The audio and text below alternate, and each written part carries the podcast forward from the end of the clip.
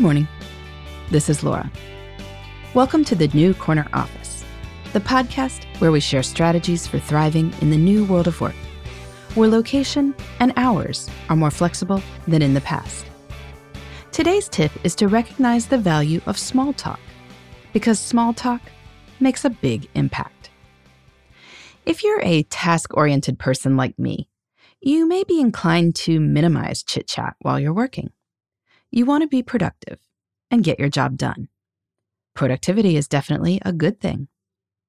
But as I've often said, people are a good use of time. Don't underestimate the value of seemingly unproductive interactions at work. Relationships with people in and beyond our organizations are vital to our professional success, and small talk smooths the way for deeper connection. Being good at small talk means being ready to talk about something besides the coronavirus, working from home, or the weather. Please, no more with the weather. You want to aim for topics that, while light, are interesting and can help you and your conversation partner find common ground. For starters, stay on top of pop culture and sports, at least to the extent that you can be an engaged listener. No name that's on the cover of People magazine should be entirely unfamiliar. As for sports, yes, it's hard to follow much right now. But in the future, you should know whether the college and pro teams in your area are having a good or disappointing season. It helps to scan the sports headlines of your local paper and look at the covers of magazines, maybe while you're waiting in line at the grocery store. When someone brings up a pop culture topic that you're unfamiliar with, see it as a chance to learn no, I haven't watched Tiger King, but I keep hearing about it. What do you think makes it so compelling? Or, it sounds like you're an Eagles fan. When did you first start following them? Questions like these keep the conversation flowing and the relationship growing. And who knows, you might get some ideas about ways you'd like to spend some of your free time in the process. Also, be ready to share what you're interested in outside of work. This means that Yep, you need some interest outside of work.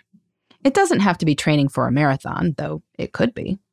You can also talk about a project in your yard, your sourdough starter, the book you just read for book club, whatever. Ideally, you have a few things.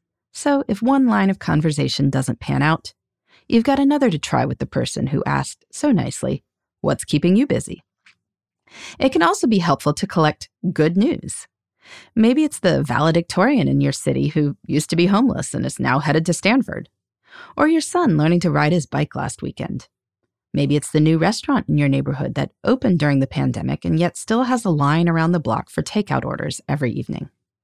Prepare yourself to share stories that will lift people's spirits. You might start taking notes of these while perusing headlines. Small talk helps us connect with each other and enjoy our common life together. And yes, it can be tedious. I get that. It's not natural for me either.